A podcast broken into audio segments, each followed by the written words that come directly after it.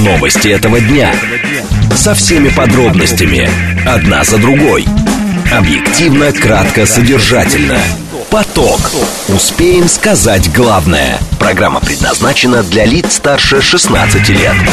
14.06, столица, радиостанция «Говорит Москва». У микрофона Евгения Волгина. Всем доброго дня. Программа «Поток» и мы с вами много тем сегодня будем обсуждать. Координаты эфира смски плюс семь девять два пять восемь восемь восемь восемь девять четыре восемь. Телеграмм для ваших сообщений «Говорит Москобот». Смотреть можно в YouTube-канале «Говорит Москва». Стрим там начался, поэтому, пожалуйста, подключайтесь. И сейчас давайте о движении в городе. В движении. А, три балла показывает Яндекс. Движение в городе хорошее, за исключением некоторых участках, например, на Московской кольцевой автодороге. Здесь пробка по внешней стороне. Она начинается от Бесединского моста и заканчивается в районе Капотни. В обратную сторону пробка на то же расстояние. По внутренней стороне еще между Варшавским и Каширским шоссе есть а, затруднения на западе между Минским шоссе, Новорижским и Волоколамским. Внутренняя сторона стоит. Третье транспортное кольцо. Здесь отмечу затруднения на севере в районе Савеловской эстакады, Марьиной рощи и съезда на Звенигородское шоссе. В районе Сити тоже тормозит трешка внутренняя сторона. И Садовое кольцо, э, здесь э, затруднения есть в районе метро Добрынинская, это Мытная улица. А, есть пробка в районе съезда на Басманные улицы и в районе Николы Ямской. Слушать. Думать. Знать. Говорит Москва. 94 и 8 FM. Эм. Поток. Новости этого дня. Так, в МИДе России прокомментировали заявление Израиля о возможности ядерного удара по Газе. Заявления были сделаны на той неделе. А Анатолий Антонов назвал условия стабилизации российско-американских отношений. Александр Лукашенко назвал актуальными идеалы Великого Октября и для защиты учителей в школах создадут специальные комиссии, заявил министр просвещения Сергей Кравцов. В «Умных парнях» у нас сегодня все будет про экономику. Доктор экономических наук Константин Нордов. Поток. Успеем сказать главное – Итак, в МИДе России прокомментировали заявление Израиля о возможности ядерного удара. Такая позиция вызывает много а, вопросов, отметила официальный представитель ведомства Мария Захарова. Имеется в виду а, заявление Израиля о возможности ядерного удара по сектору газа. А, так, она говорит следующее. Получается, мы слышим официальное заявление о наличии у Израиля ядерного оружия. Соответственно, следующие вопросы, которые появились у всех, где международная организация, где МАГАТЭ и инспектор, сказал дипломат. Захарова подчеркнула, что США способствуют способствовали появлению у Израиля ядерного оружия, оказывая ему всестороннюю поддержку. 5 ноября в эфире одной из израильских радиостанций министр по делам Иерусалима и наследия Израиля Амихай Ильяху, отвечая на вопрос ведущего о том, следует ли сбросить на сектор газа ядерную бомбу, заявил, что это одно из возможностей. После этого Нетаньяху поспешил лишить этого министра своего поста, но по факту э, эти заявления уже разошлись, и, соответственно, попытки толковать это заявление тоже очень много. Евгений Бужинский с нами, профессор Центра перспективных исследований национальной безопасности России, Высшей школы экономики, генерал-лейтенант в отставке. Евгений Петрович, здравствуйте. Здравствуйте. Евгений Петрович, через это заявление израильского чиновника можно ли действительно говорить, что Израиль такими заявлениями фактически признает наличие ядерного оружия? Знаете, вообще наличие у Израиля ядерного оружия – это вообще секрет Полишинеля. Эм, известное такое заявление Голды Мир в свое время было, наверное, вы его помните. Да. Что у Израиля нет ядерного оружия, но если понадобится, мы его применим. Поэтому у Израиля ядерное оружие есть, расчетно у них там где-то, по-моему, 100, 100 боезарядов, э, считают американцы. Ну, как считают, Израиль никогда не объявлял, сколько у него, но это все рассчитывается путем... Э, ну, все знают, сколько у нее наработано оружейного урана, плутония, все это делится и таким эмпирическим путем... Вычисляется. Вычисляется, сколько у нее, ну, в диапазоне от 50 до 100. Но то, что у него есть ядерное оружие, это сомнений ни у кого не вызывает. Но, Евгений Петрович, а если продолжать как раз э, перечислять вопросы, которые задавала Мария Захарова, действительно, а, а почему в отношении ядерной бомбы у Израиля это просто секрет Полишинеля, а нет действительно ни инспекции МАГАТЭ, ничего. То есть самый страшный, а, самое страшное государство с точки зрения как бы ядерной угрозы для всех на Ближнем Востоке, для Соединенных Штатов Америки, это Иран – откуда МАГАТЭ вообще не выезжает никуда. А, соответственно, постоянно там с мониторинговыми миссиями находится. Но при этом оказывается, что есть соседние государства, которые а, как бы через официального чиновника говорит, ну, в принципе, да, почему нет? Ну, вы знаете, двойные стандарты, они тоже известны не, не только по отношению к ядерному оружию Израиля. У американцев двойные стандарты, это, так сказать, совершенно тоже известный, известный факт. А Израиль совершенно особая совершенно особая категория, к которой американцы относятся с большим трепетом, поэтому все, что касается ущемления каких-то с их точки зрения прав Израиля, его священная борьба за существование во враждебном окружении, этим все и объясняется. Угу. Но с вашей точки зрения, Евгений Петрович, а, вот сейчас стадия кризиса, насколько серьезно, что Израиль в какой-то момент может на это пойти? Про последствия это другой разговор, но то, что он может на это пойти. Нет, я думаю, что он может пойти только в единственном случае, если э, против него в военном отношении объединится весь арабский мир, и э, самому существованию Израиля будет э, угрожать э, реальная опасность. Но пока у него есть такой союзник, как Соединенные Штаты, ну и грубо говоря, весь объединенный Запад. Угу. Более того, арабы, конечно, вряд ли объединятся против Израиля, если они не смогли объединиться в 70-е, 80-е годы, то сейчас это вообще, с моей точки зрения, вряд ли. Угу. Но здесь есть просто интересный другой момент. То есть постоянно тема ядерного оружия вбрасывается, и вбрасывается она, наверное, ну, такое эпатажное заявление делают эпатажные чиновники, а якобы в качестве инструмента заставить кого-то по другую сторону конфликта быть аккуратней, например. А это срабатывает с точки зрения как бы снижения эскалации? Вы, я думаю, что нет. Э, нет? Понимаете, сейчас заявления о возможности применения ядерного оружия стали какими-то ритуальными, понимаете, и нам приписывают, что мы постоянно грозим ядерным оружием, хотя это не так. И в американском обществе э, вот этот ядерный дискурс, он очень-очень э, популярен. Э, может ли Россия, или может ли НАТО, или может ли Израиль, может ли Северная Корея – то есть э, ядерная тема в последнее время, вот с моей точки зрения, стала такой, знаете, модным трендом попугать, mm-hmm. что американцы уже начали считать, уже видите, если по Москве там бомбу сбросят на Москву свою, да. которую еще нет, но которая скоро будет, уже посчитали, что при обмене ядерного удара сразу погибнет 90 миллионов. Ну, то есть все возвращается, знаете, в 60-е годы, когда американцы считали приемлемый ущерб, неприемлемый угу. ущерб. Ну, сейчас, видно, наступила пора тоже пообсуждать э, преиму... недостатки и преимущества ядерного оружия. Евгений Петрович, а есть еще такой момент, а, вот как бы бурная реакция а, израильского руководства на вот этого министра, его отстранили, насколько я понимаю, со своего поста сместили, сбросить на газу ядерную бомбу, она связана, наверное, даже не как бы с гуманитарным измерением вопроса, а с тем, что, например, официальное лицо в ранге министра фактически подтверждает наличие ядерного оружия у Израиля, но это не срабатывает информационно как эффект разорвавшейся бомбы в плане как бы международном. То есть нет призыва к Израилю или признать, нет э, заявлений МАГАТЭ. Почему так?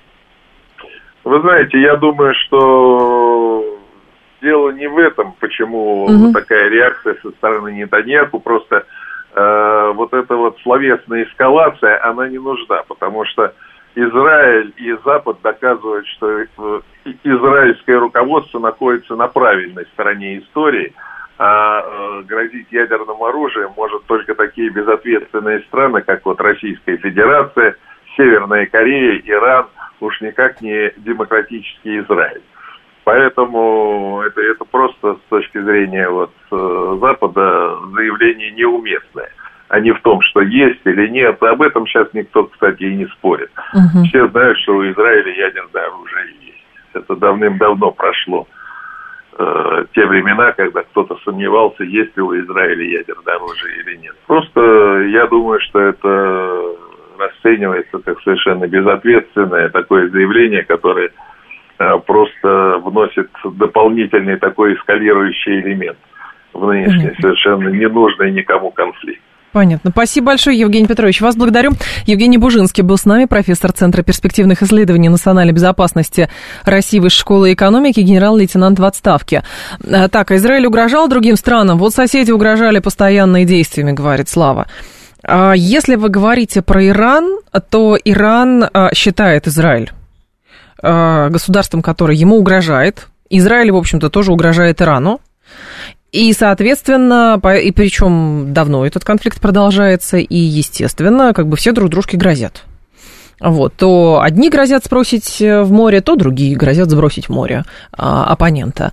Вот. Более того, если вы говорите, что а, Израиль угрожал другим странам, но у, у Израиля политика такая, как бы занимать, соответственно, как бы экспансионистская на этой территории. Как бы территория Палестины сокращается, территория Израиля увеличивается. Ну, палестинские поселения, будем говорить так.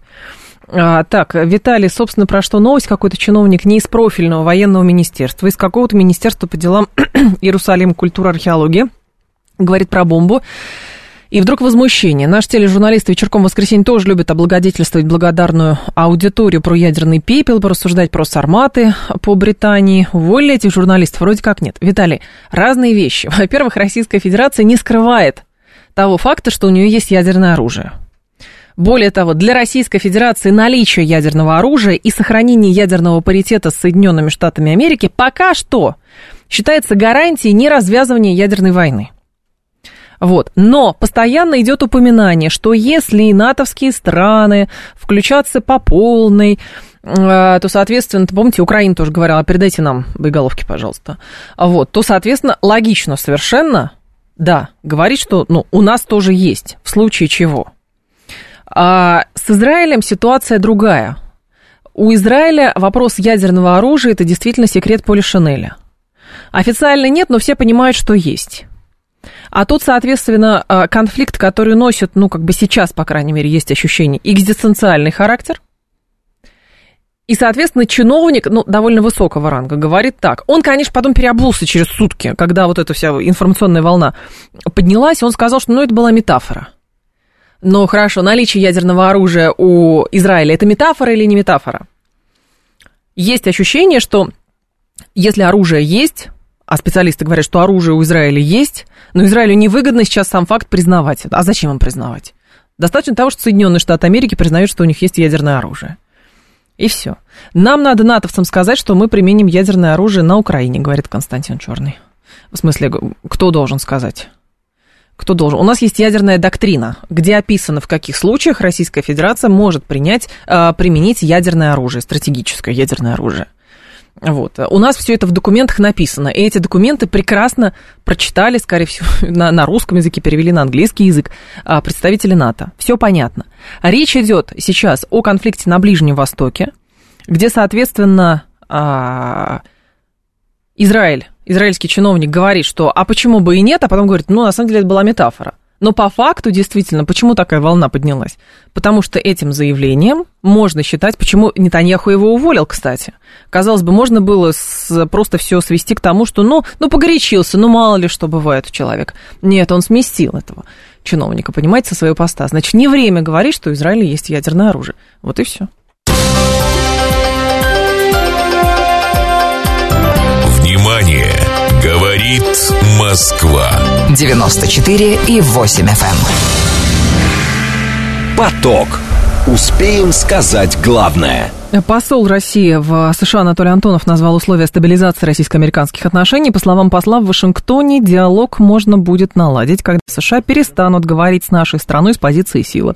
В телеграм-канале Диппредставительства говорится, что такой подход изначально обречен на провал. Антонов подчеркивает, что в Соединенных Штатах должны понимать, что все недружественные действия натолкнутся на жесткий и адекватный ответ. А, Евгений Вайко с нами, доцент Департамента политологии финансового университета при правительстве. Евгений Викторовна, здравствуйте. Здравствуйте. Скажите, пожалуйста, можно ли все-таки считать, что когда-то Соединенные Штаты не будут говорить с Российской Федерацией с позиции силы? Ведь даже архитекторы холодной войны как раз и говорили, что никогда с позиции дружбы Соединенные Штаты говорить не будут. Для них экзистенциально Россия все равно будет противником. Э, ну, действительно, сегодня на данный момент предпосылок к тому, чтобы Соединенные Штаты как-то свою риторику поменяли, в общем-то, нет. И по по подобная риторика длится уже довольно-таки давно. Ну, можно сказать, что с окончания, собственно говоря, Второй мировой войны, э, когда э, Соединенные Штаты заняли такие лидерские позиции на международной арене, и, собственно говоря, наращивали только вот это вот свое давление сначала на Советский Союз, а сейчас на Россию. Что касается этих перспектив, безусловно, это зависит не только, собственно говоря, от позиции Соединенных Штатов, но и от позиции самой России. То есть какой тон, какую тональность, э, скажем так, да, вот какую позицию будет занимать Россия на международной арене. Э, касательно, скажем так, своего ближнего контура внешнего, это постсоветского пространства, касаемо целом мира. То есть здесь э, это вопрос, который не только, скажем, лежит в плоскости да, вот позиции политики mm-hmm. Соединенных Штатов, поскольку здесь мы видим, да, что готовности к какому-то конструктивному диалогу, если она есть, она носит такой довольно ситуативный характер, и все равно так или иначе скатывается к давлению, к э, некому такому менторскому, может быть, тону. То есть это здесь можно вспомнить, пожалуйста, там ту самую да, перезагрузку, которая была довольно недолго, и тоже, в общем-то, мы видели здесь попытки все-таки диктовать для России свои условия страны Соединенных Штатов. Поэтому mm-hmm. здесь действительно, э, даже если вот э, такие некоторые потепления, они все равно рано или поздно уходят вот в этот диктат, да, вот в это вот такое менторство, поучение как минимум, ну, как максимум, безусловно, давление, да, и угрозы. Ну, вот, поэтому здесь, безусловно, ну, а текущий момент, он, в общем-то, и не предполагает, да, какого-то, скажем так, вот, смягчения отношений именно со стороны Соединенных Штатов к России. Поэтому uh-huh. здесь, прежде всего, зависит э, от позиции России, какую позицию будет Россия занимать, как Россия, допустим, будет действовать в отношении, э, ну, скажем, лиц, да, задержанных э, Соединенными Штатами, либо в отношении которых выданы там ордера, э, которые преследуются, как, собственно говоря, Россия будет выстраивать свою, еще раз, политику, вот, допустим, на постсоветском пространстве, э, в странах глобального юга, mm-hmm. и э, как Россия, допустим, будет отстаивать свои интересы, да, когда идет прямая угроза этим интересам, ну, например, тот же самый Северный поток, да, вот, собственно говоря, мы видим, как Россию всячески отстраняют от э, расследования, да, этого взрыва, этого теракта.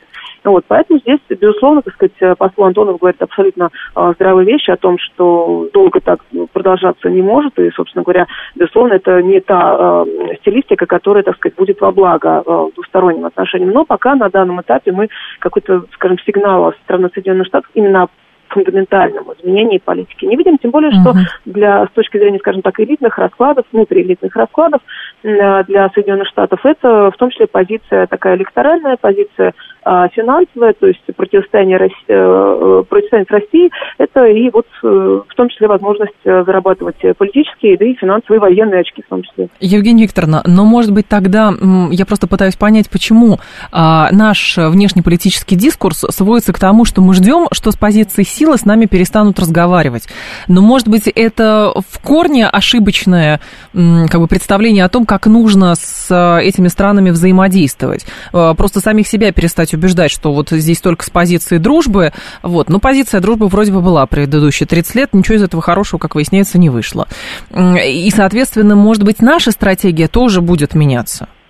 Ну, вот об этом я и говорю как mm-hmm. раз, да, что мы действительно много говорим о том, э, как другие страны должны э, к нам относиться, что называется, но ждать от них э, вот той самой дружбы, да, да, или как минимум приятия. Ну, это такая очень, скажем, тонкая стратегия, да, такая довольно тонкая грань, и рано или поздно все равно это давление, особенно в Соединенных Штатов, повторюсь, в той или иной форме будет, да, либо оно будет завалировано в какие-то там, допустим, такие благостные речи, заявления, как это вот было действительно некоторое время назад, а либо это давление будет прямым, как мы сегодня это наблюдаем, то даже э, накануне там событий 22 года это тоже было, да, когда вот Россия выступила с инициативой вот коллективной безопасности, ну, соответственно, российские предложения а, в Соединенных Штатах, они были отвергнуты, то есть они не получили какой-то поддержки. Вот, и потом уже, так сказать, uh-huh. риторика только была по эскалации, по ухудшению развивалась. Ну вот, поэтому здесь действительно все зависит прежде всего от позиции самой России, как, какую Россия твердую, прежде всего, позицию должна да. занять по э, основным таким чувствительным моментам и с точки зрения военного э, э, сектора, и в э, вопросах, вот еще раз, гуманитарного сотрудничества, и в вопросах экономики, в вопросах, э, допустим, даже вот такого дипломатического диалога. То есть здесь э, действительно уповать исключительно на изменение позиции другой стороны при сохранении текущей позиции, но это, еще раз повторюсь, как бы такая довольно сложная, сложный сюжет именно с учетом того, что опыт показывает, что это не всегда срабатывает. Но, Евгения Викторовна, с вашей точки зрения, не получится ли, что на перспективу там, десятилетий у Российской Федерации сложатся отношения, как бы формат отношений со странами Запада, в частности, с Соединенными Штатами, как а, максимально холодный, и просто будут договоренности держаться о стратегической безопасности, то есть никто в, ни в кого ядерные ракеты не, буду, не будет пускать, но по всем остальным вопросам вообще никаких контактов, может быть, даже отзыв дипломатов. Ну, если мы берем все-таки топовый уровень, да. Э, высший политический, то да, пока на данном этапе предпосылок э, к установлению какого-то диалога, контактов встреч, э, пока этих предпосылок нет. В общем, все было сделано для того, чтобы этот диалог свернуть, причем было uh-huh. сделано не Россией э, в данном случае. Ну и ожидать, что Вашингтон пойдет навстречу и как-то будет пытаться выстраивать диалог, искать какие-то лазейки. Возможно, еще раз кулуарно это будет происходить, мы да. об этом, скорее всего, не узнаем. Но открыто все-таки, да, будет поддерживаться вот эта такая довольно жесткая антироссийская риторика именно с точки зрения того, что это выгодно определенным элитам, и это выгодно вот в контексте uh-huh. электоральных процессов, в контексте э, лоббистов, ну и в контексте, скажем, той вот, да, позиции э, такой действительно экзистенциальной, которую Соединенные Штаты, ну и большинство элит, все-таки это некий консенсус сегодня мы uh-huh. видим, uh-huh. заняли, да, вот по, по российскому треку. Спасибо большое, Евгения Викторовна, вас благодарю. Евгения Вайко была с нами, доцент Департамента политологии и финансового университета при правительстве. Овен говорит, только документы, никаких речей не верим. А документам верите? Рано или поздно ой, у документов а, тоже, как оказывается, подходит срок годности. Вот, или они перестают э, работать, потому что ситуация изменилась. Я обращаю ваше внимание э, периодически цитирую здесь Фроста Кеннона, американского дипломата, политолога, историка, он же основатель института Кеннона, и известен он как э, именно там архитектор холодной войны. Вот, вот этот идейный отец политики сдерживания. И он говорит следующее. Это по поводу отношений Соединенных Штатов Америки к, а, на тот момент к Советскому Союзу. Он говорит из своих воспоминаний. Если бы я говорил с э, господином Горбачевым, а, э, и он спросил бы меня, как ему преодолеть те необычайные подозрения и враждебность, с которыми в США относятся к его стране, я бы ему ответил следующее. Вы здесь не можете поделать абсолютно ничего. Вы можете уступить нам по всем пунктам в переговорах и все же не встретить ничего, кроме каменной враждебности официальных американских кругов. Ваши уступки будут использованы президентом как доказательство, что он вас запугал, заставил подчиниться, и что единственный язык, который вы понимаете, это язык силы. И вы здесь сталкиваетесь с более глубоким и широким явлением, чем Рейган. Могущественный элемент американского народа чувствует нужду в полностью нечеловеческом враге. Им нужен такой враг, чтобы убедить себя в собственных исключительных добродетелях. Политики знают это и, будучи и по большей части поверхностными, близорукими людьми с узким кругозором, обычно умасливают эти шовинистические реакции, даже за счет наших отношений с другими странами. Вы, русские, в основном благодаря усилиям Рейгана получили роль такого врага, и вы ничего с этим не можете поделать. 15 октября 1986 года. Цитата из его воспоминаний. Поэтому, в общем, мне кажется, это довольно исчерпывающее объяснение того, почему а, есть такое отношение к Соединенным Штатам, вот, но посол Антонов, э, скорее всего, просто ну, лишний раз доказывает, что говорит, да, с, полити- с позиции силы разговаривать, но, в общем, никакой теплоты в отношениях не, предви- не предвидится в ближайшее время. Костя говорит, интересно, американцы-то хотят с нами дружить, они вообще не способны к равному общению. Антонов культурно сказал, что эта дружба сейчас никому не нужна в принципе. Другое дело, на что мы рассчитываем. Если мы действительно рассчитываем, что Соединенные Штаты Америки, что что-то мы такое сделаем, что Штаты поймут, или европейцы тоже поймут, и тогда будет по-другому. Нет, как кажется, есть два варианта. Либо враждебность тотальная, либо попытка задушить в объятиях. Так, никто ядерного оружия не боится, от мира ничего не останется. При подписании Будапештского меморандума США обещали неприкосновенность Украине. Понятно, но только после подписания меморандума много чего изменилось, понимаете? А в частности, попытки некоторых стран а, себе базу в Севастополе забрать у, и, соответственно, выгнать оттуда Черноморский флот. Вот. Плюс, соответственно, история с Майданом на Украине. И да, действительно, гарантия безопасности в связи с присоединением Украины к договору о нераспространении ядерного оружия, там передача, соответственно, этого ядерного оружия. И хорошо, что так было сделано, потому что если бы у Украины сейчас было ядерное оружие, то что бы Украина с ним сделала? Ну, не знаю, ИГИЛ бы продала, наверное, запрещенному. Поэтому, понимаете, ну вот, вот было так, теперь стало по-другому. Ну, история такова. 14.30 новости, мы продолжим. Новости этого дня. Со всеми подробностями. Одна за другой. Объективно, кратко, содержательно. Поток. Успеем сказать главное.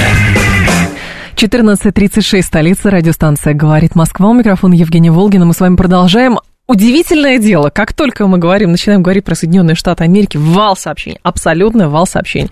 Тут и США, и Украина, и, и все в кучу. Рейган говорил, что русские считают, что США их хотят уничтожить, а, говорил Слава, говорит Слава. Так, США и дружба это невозможно, просто деньги, никаких эмоций, говорит Татьяна. Или даже без денег, вообще без денег. К России Европа гораздо ближе, чем Соединенные Штаты Америки. И именно это для Соединенных Штатов и считалось угрозой э, еще со времен э, середины 20 века, когда, в Соединен... Э, когда Советский Союз и Германия начали транзит газовый, трубопровод, вот этот вот всю инфраструктуру создавать. Уже тогда это для Штатов считалось угрозой с экономической точки зрения, сближение Европейского Союза и Советского Союза, пожалуйста. Майдан на Украине – это разве не внутреннее дело Украины, говорит Слава? Нет, не внутреннее дело Украины. Вернее, это началось как внутреннее дело Украины, как бы как повод, но не как причина. Потому что при, причина Майдана была не в том, что вот кто-то кого-то угнетал, а потому что кому-то это было выгодно. А когда Майдан на Украине – стал продуцироваться настолько, что это стало угрожать национальной безопасности России, это перестало быть внутренним делом Украины. Вот и все. А, Америка вообще правит Бильдербергский клуб. Все их президенты это куклы, говорит Виталий. Ну ладно, давайте в конспирологию не будем уходить вот, вот в это во всю, потому что это очень сложные какие-то схемы. Иногда все объясняется гораздо проще. А мы с вами к, давайте про революцию поговорим. Поток. Успеем сказать главное – президент Беларуси Александр Лукашенко назвал актуальными идеи Великого Октября. По словам президента Беларуси, подавляющее большинство населения Земли стремится к социальной справедливости. Однако многие страны до сих пор сталкиваются с современными формами эксплуатации и угнетения, культурной экспансии, экономическими санкциями, политическим шантажом. Говорится в поздравлении, адресованном гражданам республики. Лукашенко подчеркнул, что Октябрьская революция открыла новую страницу в отечественной истории. А Беларусь единственная страна на постсоветском пространстве, пространстве, где 7 ноября, выходной день, имеет статус государственного праздника. Владимир Шаповалов с нами, замдиректора Института истории и политики МПГУ, политолог. Владимир Леонидович, вас приветствую, здравствуйте.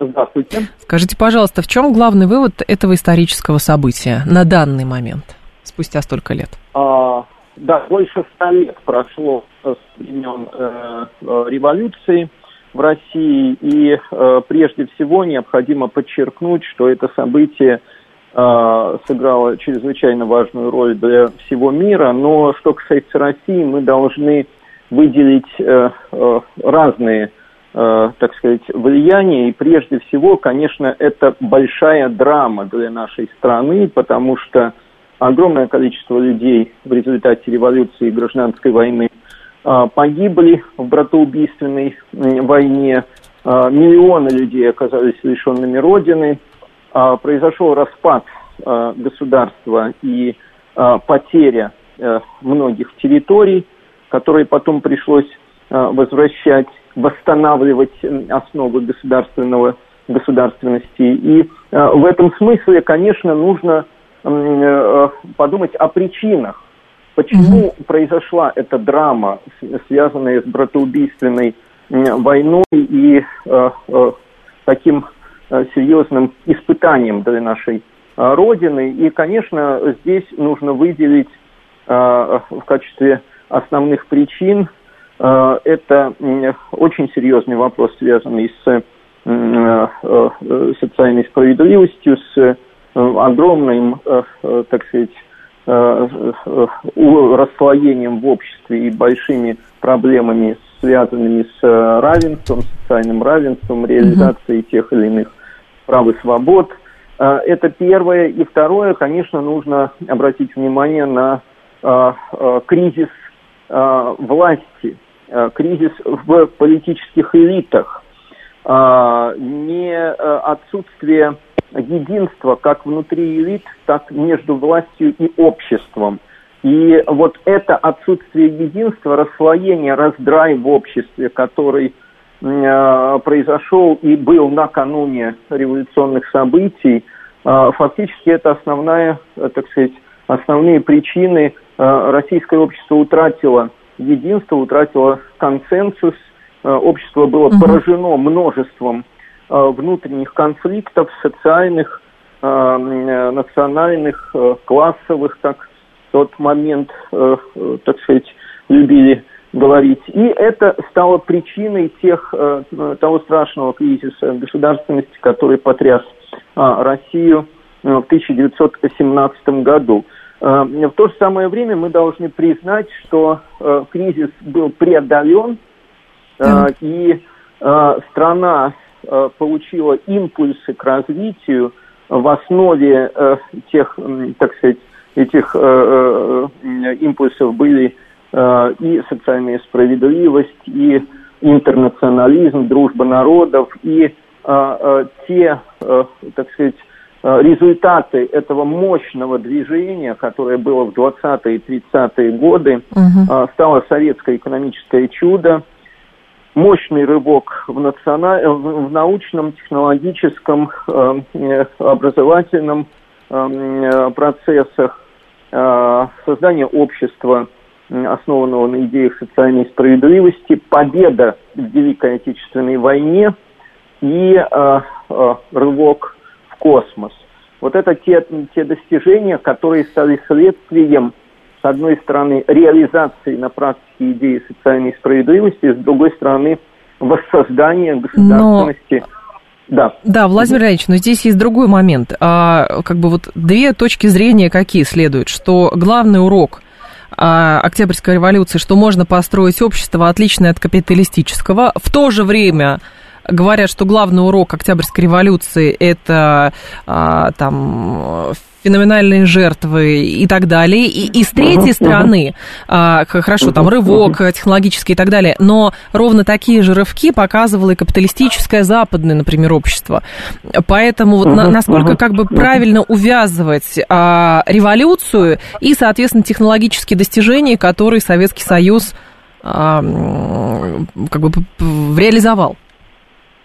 Ну, прежде всего, я хочу подчеркнуть, что да, э, рывки, подобного рода ускоренные движения были характерны для э, многих стран э, да. и в разных, в разных состояниях. Мы можем сказать, что в Соединенных Штатах это была вторая половина XIX века, кстати, тоже после революции, фактически после гражданской войны американской в Китае. это 80-е, 90-е годы XX века – было корейское экономическое чудо, было японское экономическое чудо. В каждой из этих стран были свои особые условия. А, и более того, э, в дореволюционной России также был, были высокие темпы роста угу. экономики.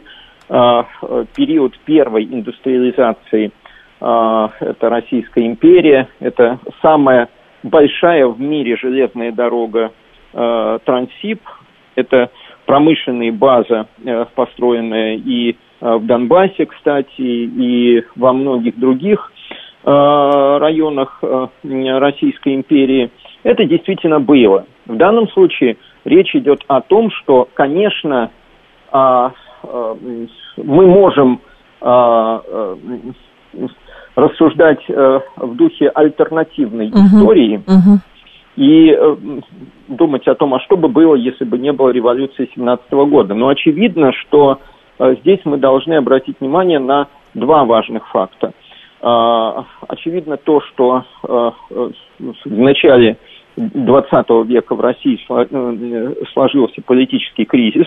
Он был, базировался на неравномерности экономического развития и Э, социаль... Э, серьезном социальном расслоении, но все-таки я хочу подчеркнуть, что в основе э, кризисных явлений э, внутриполитические процессы, даже не экономические, так. а угу. э, раскол в элитах и э, неспособность политических элит к, э, э, так сказать, э, нормальному развитию и в значительной степени предательство элит. Ведь э, фактически Э, э, часть э, политических элит и контрэлит, которые в это время боролись за власть, они даже не рассматривали Россию в качестве самостоятельного государства, ориентируясь на другие страны, будь то страны Антанты или какие-то иные страны, Россию в качестве э, такой подчиненной второстепенной части. Вот этот кризис и раскол элит угу. – это очень серьезный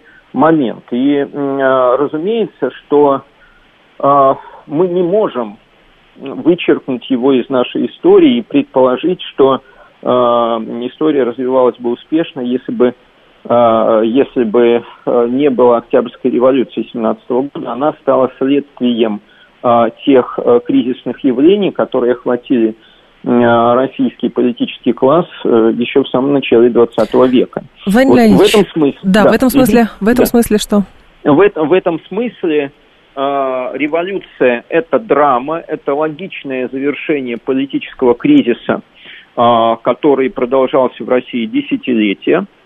Э, это э, раз. И, э, так сказать, э, мощный рывок это скорее не благодаря, а вопреки не потому, что произошла революция, а потому что все-таки э, спустя э, годы после революции удалось воссоздать государственность, основанную угу. не на идее, э, так сказать, экспорта революции и не на идее мы на горе всем буржуям мировой пожар раздуем, Понятно. а на идее как раз воссоздания и укрепления российской государственности. Последний вопрос, уточняющий. Когда mm Лукашенко э, называет актуальными идеи Великого Октября, э, нет ли здесь все-таки неких противоречий, потому что это история, но сейчас кризисные явления. Понятно, что хочется рационализировать настоящее через, э, как бы понять будущее через рационализацию прошлого, но при этом э, систематически, э, как бы там последние 30 лет э, часть общества осуждалась то, что происходило предыдущие 100 лет,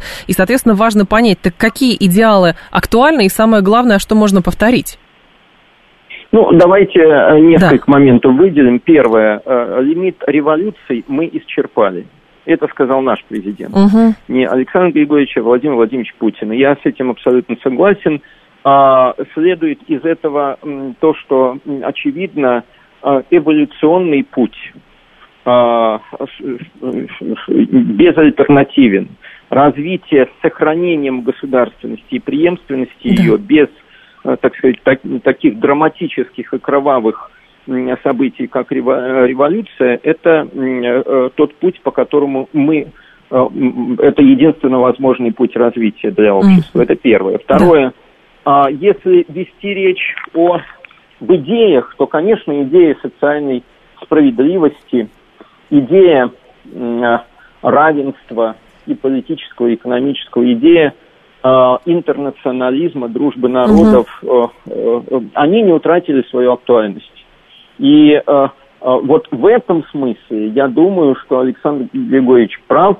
Более того, если мы посмотрим на э, те весьма драматичные события, которые происходят в мире последние десятилетия, э, в том числе после распада Советского Союза, с доминированием угу. Запада, с оголтелым и диким э, империализмом э, со стороны э, Соединенных Штатов, со сверхэксплуатацией тех или иных подчиненных стран, мы, конечно, понимаем, что угу. идея социальной справедливости э, как никогда актуальна. Ну и, кстати, она является частью нашего культурного кода, частью нашей, э, наших традиционных ценностей. Спасибо большое, Владимир Леонидович. Вас благодарю. А, Владимир Шиповалов был с нами, замдиректора Института истории и политики МПГУ и политолог. Внимание! Говорит Москва. 94 и 8 FM. Эм. Поток. Успеем сказать главное – Теперь про учителей, а, их работу поговорим. Для защиты учителей в школах будут созданы специальные комиссии. А, сообщил об этом министр просвещения Сергей Кравцов. Он говорит следующее, что, во-первых, 27 октября в Госдуму внесен законопроект, который, в частности, предусматривает, что педагогические работники имеют право на уважение человеческого достоинства, защиту от всех форм физического и психического насилия, оскорбления личности. Это тоже очень важно, чтобы было объективное рассмотрение, в том числе этих вопросов, которые возникают, сказал Кравцов, отвечая на вопрос, как Минпросвет планирует контролировать соблюдение прав учителей. А Всеволод Луховицкий с нами, председатель Совета Межрегионального профсоюза работников образования «Учитель». Всеволод Владимирович, здравствуйте. Добрый день, да. Скажите, пожалуйста, а я правильно понимаю, что вот пока законопроект в Госдуму не был внесен, который предусматривает, что работники э, имеют право на уважение человеческого достоинства, защиту от всех форм насилия, оскорбления личности, а как будто бы раньше они не были защищены от этого? А, здесь надо различить две вещи. Да, пожалуйста. С одной стороны, э, везде и сейчас в законе об образовании в 47 статье прописано, что, безусловно, учитель защищен. Честь, достоинство. Точно так же, как учитель, просто как любой человек по Конституции имеет право защищать свою честь и достоинство. Угу. Так что дело не в законе, а дело в том, что не существует в школе механизмов, которые позволяют э, не защищать свою честь и достоинство, они позволяют э, нарушать права учителя. Вот с этим обстоит дело плохо. Угу. И в том законопроекте, который я читал на днях, а который подан в Госдуму, э, кроме красивых слов о том, что учителя надо защищать, никаких конкретных мер не, пред, не предусмотрено. Но в какой защите нуждаются учителя в данный момент? И самое главное, какие механизмы, а, как вы, как специалист, видите, а, чтобы они были в школе, например? А, самое главное, в чем сейчас не защищен учитель, в любой момент он может получить энное количество любых дополнительных заданий, дополнительных видов работ, которые от него потребует выполнить директор – хотя эти работы не предусмотрены его трудовым договором. И учитель вынужден сейчас выполнять все, потому в том числе, что э, в школе, к сожалению, либо вообще нет профсоюзной организации, э, либо она есть, но работает весьма слабо. Угу. Самым первым моментом, который необходимо было бы прописывать э, господам домцам, это четко определить, что любая профсоюзная организация, маленькая она, большая, старая, только что созданная, имеет право на такое же, как профсоюз, который существует, скажем, 30 или 40 лет. Угу. Если у учителей будут свои независимые профсоюзы, то разговор о том, что их заставляют что-то делать, будет вести гораздо легче. А, Всеволод Владимирович, с вашей точки зрения, что явилось причиной а, потери учительского а, авторитета, ну и, соответственно, там, уничижения достоинства учителя и так далее в школьной среде? Что, что произошло и в какой момент? Это началось примерно в 1975 году, когда было сказано впервые еще при советской власти, что все дети, независимо ни от чего, оканчивают 10 класс. Под это не были даны деньги, и, соответственно, учителя оказались в ситуации, когда школы не готовы к полной э, а от них этого требуют. То же самое сейчас – на учителя постоянно сваливаются все новые виды работ, все новые требования. Каждый месяц у нас происходит какая-нибудь реформа в образовании. При этом финансовой поддержки этих реформ не существует. Все финансирование школы переведено на региональный уровень. А в регионах денег на школу, как правило, не остается. То есть речь идет ну, исключительно о как бы физической э, загрузке учителя. Я а, правильно понимаю, речь да? идет о интеллектуальной и психологической угу. нагрузке, потому что когда учителя заставляют ходить по домам и переписывать школьников и дошкольников, это не его дело. Когда учителю говорят, э, заставь всех родителей, чтобы они в э, подключились к, программе, к компьютерной системе угу. сферу, это тоже не дело родителей. Когда учителя используют для того, чтобы решить самые разные проблемы местных органов власти, потому что думают, что учитель – это самый хороший исполнитель. А учитель в результате, вместо того, чтобы учить детей, занимается тысячей разных бессмысленных или, во всяком случае, не своих дел. Вот это самое угу. неприятное. Именно от этого уходят учителя, молодые учителя, которым не хочется вместо того, чтобы учить детей, угу. заниматься всякой ерундой. А когда Кравцов говорит, что для защиты учителей в школах будут созданы специальные комиссии, а из кого они должны состоять? Как вы думаете? А этого никто не понимает, потому uh что господин Кравцов, вероятно, давно читал закон об образовании. Там сказано, что, существует, что в каждой школе должна быть конфликтная комиссия создана. И если бы эти конфликтные комиссии реально работали, то опять же вопроса о защите, гораздо меньше было бы вопросов о защите прав учителей. Но в эти комиссии, даже если их создают, директор протаскивает исключительно своих людей, в результате э, они не действуют. А независимые профсоюзы, такие как вот профсоюз учителей, в такие комиссии не пускают. И говорят о том, что нет, мы с вашим профсоюзом не будем иметь дело. Мы не хотим, вы, вы учителей защищаете. А, Всеволод Владимирович, наши слушатели еще говорят, а, с вашей точки зрения, что должно произойти, чтобы взаимные учителя и дети, и родители начали друг друга уважать, а не валить все проблемы друг на дружку? То дети не те, то учителя плохие, то родители слишком много требуют. И родители, и учителя должны понять, что у них есть одна простая цель, чтобы их дети, ученики учились хорошо. Угу. Родители должны понять, что не учителя виноваты в нынешней э, системе образования. Учителя должны понять, что не родители являются ими, их противниками. Учителя и родители должны объединяться для защиты в том числе э, прав учеников. Для того, чтобы их можно было хорошо учить.